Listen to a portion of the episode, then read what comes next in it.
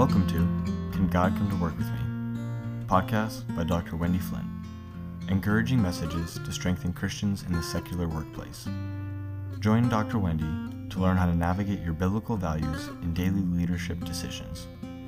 Want to follow along with your devotional copy? You can purchase the book, Can God Come to Work with Me, at the link in each episode's show notes.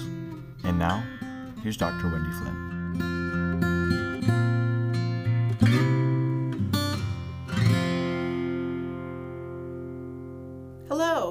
Dr. Wendy. Today's topic is small acts of kindness. The scripture verse is 2 Peter 1 5 through 7.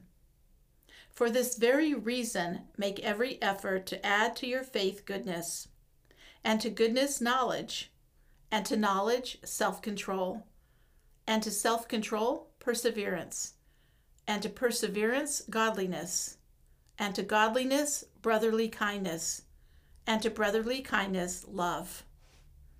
One day I boarded an oversold, overcrowded flight to San Francisco. Everyone scrambled to stow their luggage in a coveted overhead bin.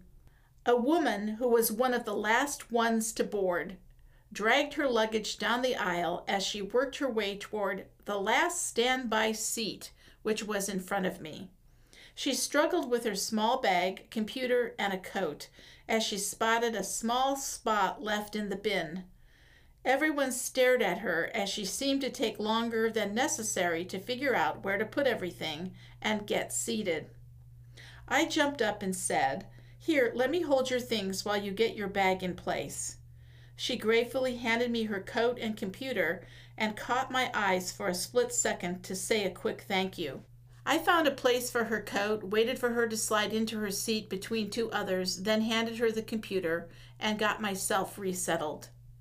She turned around and said, I really needed someone to be kind to me today. I've had a terrible morning, and everyone has been so unkind. Your act of kindness really encouraged me. Thank you. The word kindness sort of hung in the air around everyone as if to say, See how easy that was, everyone? Pay attention more to each other.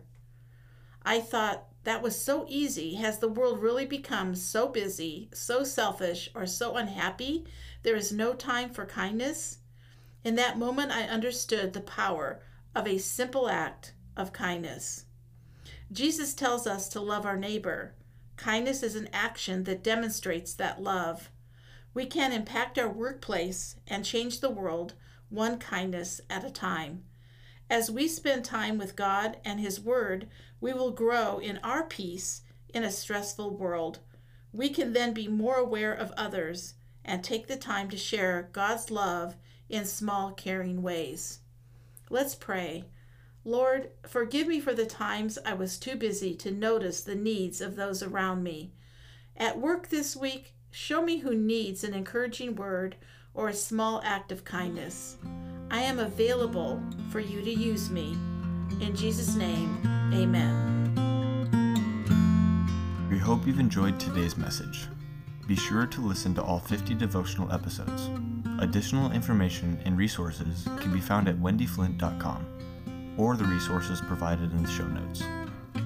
If you enjoy these episodes, please leave a five star review this will help us encourage listeners as they navigate their biblical values in daily leadership decisions.